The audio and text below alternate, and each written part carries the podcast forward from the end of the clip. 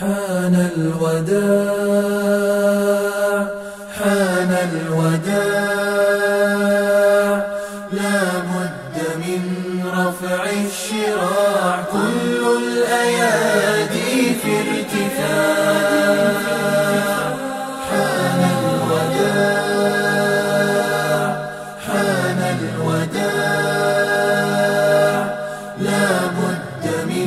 رفع الشراع كل الأيادي في ارتفاع بسم الله الرحمن الرحيم. السلام عليكم ورحمة الله وبركاته. الحمد لله رب العالمين.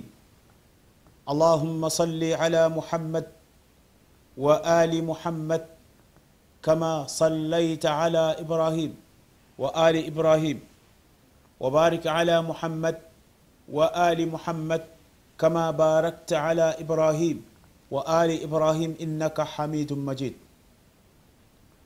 وارض اللهم عن جميع صحابة رسول الله الذين وقفوا معه صلى الله عليه وسلم فأنفقوا أموالهم وأوقاتهم وفراغهم وبذلوا نفوسهم في سبيل إعلاء كلمة الله رضي الله تعالى عنهم.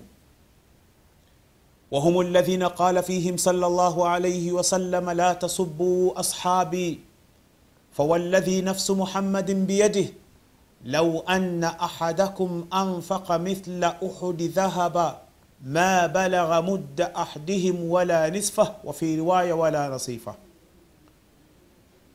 وعن النبي عليه الصلاة والسلام أنه قال إن الله اختارني واختار أصحابي فجعلهم أصهاري وجعلهم أنصاري وإنه سيأتي قوم ينتقصونهم أي يسبونهم ألا فلا تصلوا معهم ألا فلا تصلوا عليهم ألا فلا تناكحوهم ألا فلا تنكحوا إليهم عليهم حلت لعنة الله. أعوذ بالله السميع العليم. min ashaitani rrajim. Min hamzihi wa nafkhihi audhu bikalimati llahi tamma min kulli shaitanin wahama wa min ainin lama. Mtazamaji wa Africa TV, tunaingia katika sehemu yetu ya kumi na tatu katika kipindi chetu hiki cha adabu za safari, maisha ya Mtume sallallahu alaihi wasallama katika safari tumeigusa sehemu ya 12 je inajuzu kusafiri siku ya ijumaa ama haijuzu? Tumeangalia kauli za wanachuoni na dalili ambazo walizoshikamana nazo. Lakini mwishoni tunasema ikiwa kuna udharura wa kusafiri siku ya ijumaa unaruhusiwa kusafiri. Ima unasafiri kabla ya jua kupanda sana ama jua baada ya kupanda inajuzu lakini ikiwa ni muda ule ule ndipo panaswaliwa ijumaa na wewe ndio unapanga muda wako wa safari pale unatakiwa uwache uhakikisha unaiswali ijumaa ili baada ya ijumaa uendelee na safari yako. Na tukawasisitiza na kuwaelekeza wale ambao wana makampuni wana mashirika pia vile vile kuna wale ambao wana wafanyakazi majumbani wasaidizi wa kazi pia vile vile kuna wale ambao wanafanya kazi katika taasisi ambazo ni za kiislamu au si za kiislamu inapofika muda wa swala ya ijumaa au muda wa swala yoyote mwislam anatakiwa asali. Sasa tunakwenda katika maisha ya mtume salllahu alaihi wasallam katika safari yake. Namna alivyokuwa akitoa msaada katika safari. Kwa sababu mtume alikuwa anasafiri na masahaba. Alikuwa anasafiri na masahaba anasafiri na watu mbalimbali. mbali, wenye vipato mbalimbali mbali, wenye uwezo mbalimbali. Mbali. sasa namna gani mtume alisafiri? Alipokuwa anasafiri na watu hao. Na hata kama ni wewe au na mimi labda tumekwenda haji au tumekwenda umra au tumekwenda katika safari za kibiashara. Labda huyu amekwenda huku huyu amekwenda huku amekwenda china huyu amekwenda dubai amekwenda hong kong amekwenda japan. Ama amekwenda huyu amekwenda uingereza huyu amekwenda marekani huyu amekwenda saudia ama amekwenda yemen. Huyu mnapokwenda ama mnasafiri katika kazi za dawa mnakuwa na watu tofauti. Kila mmoja anakuwa na mfuko wake wa safari. Mnafanya nini? Mtume salllahu alaihi wasalama anatupa mwongozo hapa. Katika hadithi ambayo mtume salllahu alaihi wasallam anasema wallahu fi auni labdi ma kana labdu fi auni akhihi au kullu marufin sadaqa wallahu fi auni labd ma kana labdu fi auni akhihi mwenyezi mungu anasimama kumpa msaada wake mja wake. Ikiwa huyu mja ana tabia ya kuwasaidia waja wenzake. Yaani kama una tabia ya kuwasaidia watu yaani ukawa unaona kwamba kuwasaidia wenzako ni wajibu kwako na ni sadaka na mwenyezi mungu amefundisha hilo ukawasaidia wenzako mwenye shida ndogo mwenye shida kubwa pale utakapowajua. Na kuhakiki kama kweli huyu ana shida ukamsaidia. Ima shida ya ugonjwa ama shida ya aina yoyote ama shida ya aina yote ukamsaidia. Yani ukawa na tabia ya kuwasaidia saidia wenzako. Kuwapa misaada kuwapa yani kuwahurumia wenzako hadithi mtume anasema wallahu fi auni labdi ma kana labdu fi auni akhihi. Allah anasimama katika kuyaendesha mambo ya mja. Kwa sharti mja huyu pale atakapokuwa naye ana tabia ya kuwasaidia wenzake.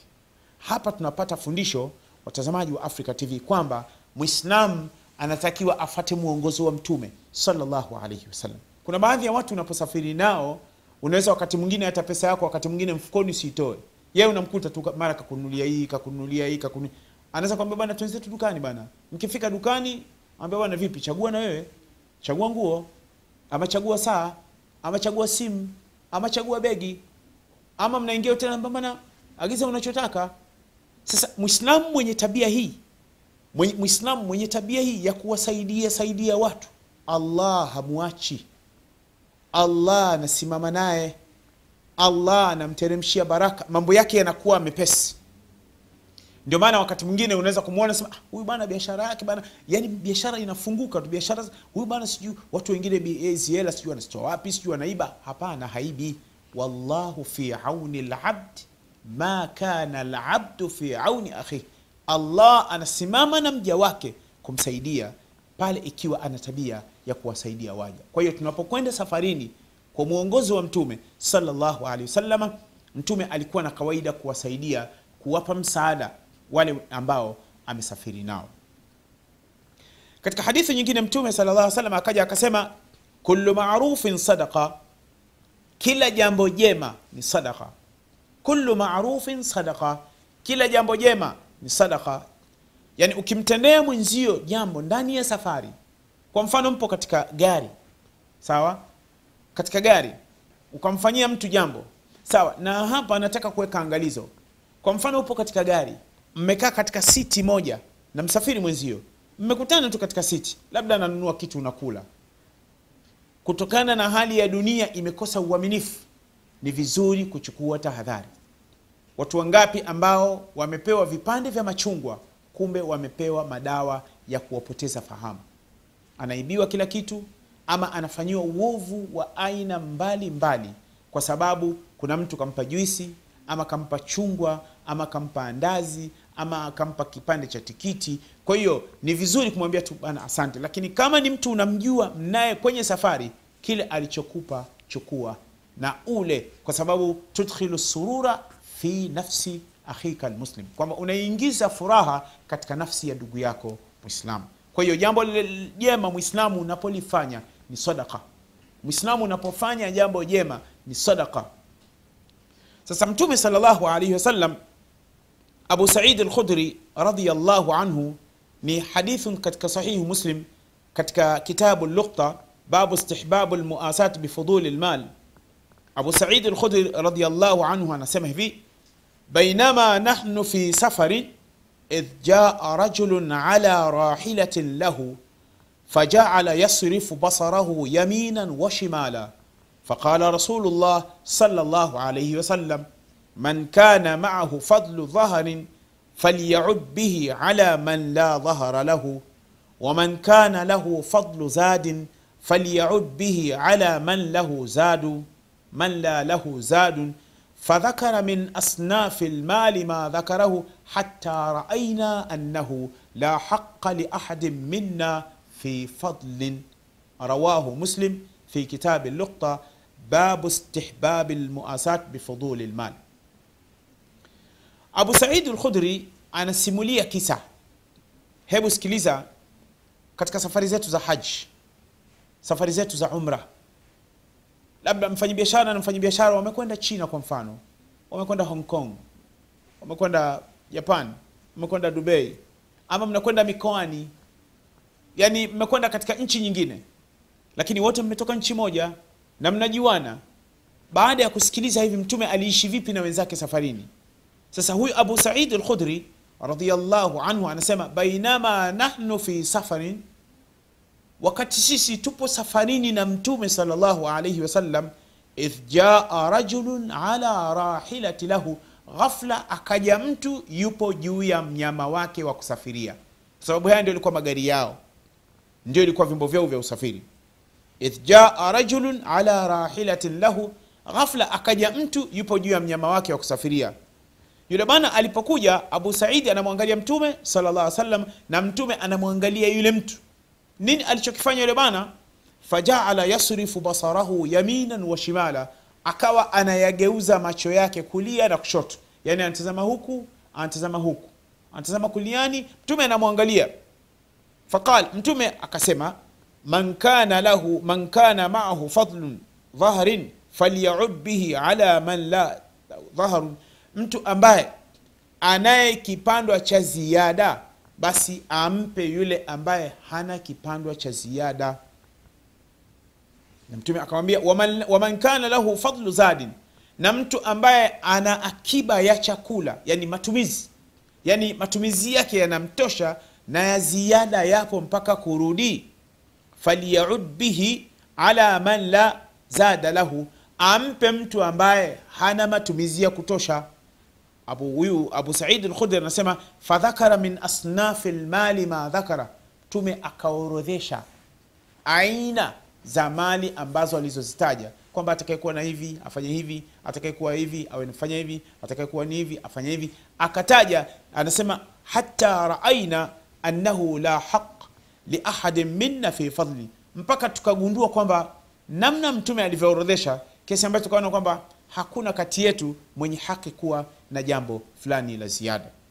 Sasa hadithi hii tunapata mafundisho kwamba Muislamu anatakiwa atoe msaada kwa wenzake.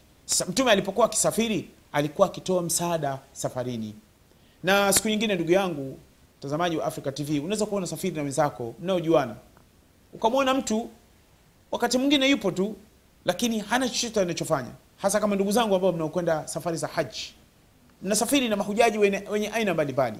Baadhi ya mahujaji maskini wanahijishwa, baadhi ya mahujaji na hawa ni wengi wanahijishwa. Sasa yeye alichopewa wakati mwingine maskini ni ile pesa tu ya gharama ya hija kwenda na kurudi na matumizi ya chakula atakachokuwa anakula kule asubuhi na mchana na usiku, ambayo ile gharama imelipiwa kwenye ile kampuni tu iliyompeleka.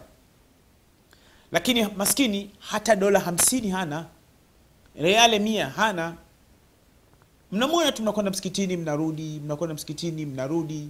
Siku nyingine mnaweza mkapita njiani nyie mkanunua maji, mkanunua juice, mkanunua matunda, mkanunua kofia, kanzu.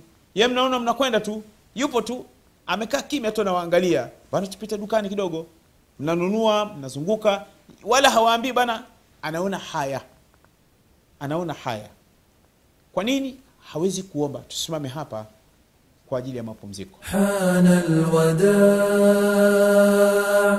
hana alwada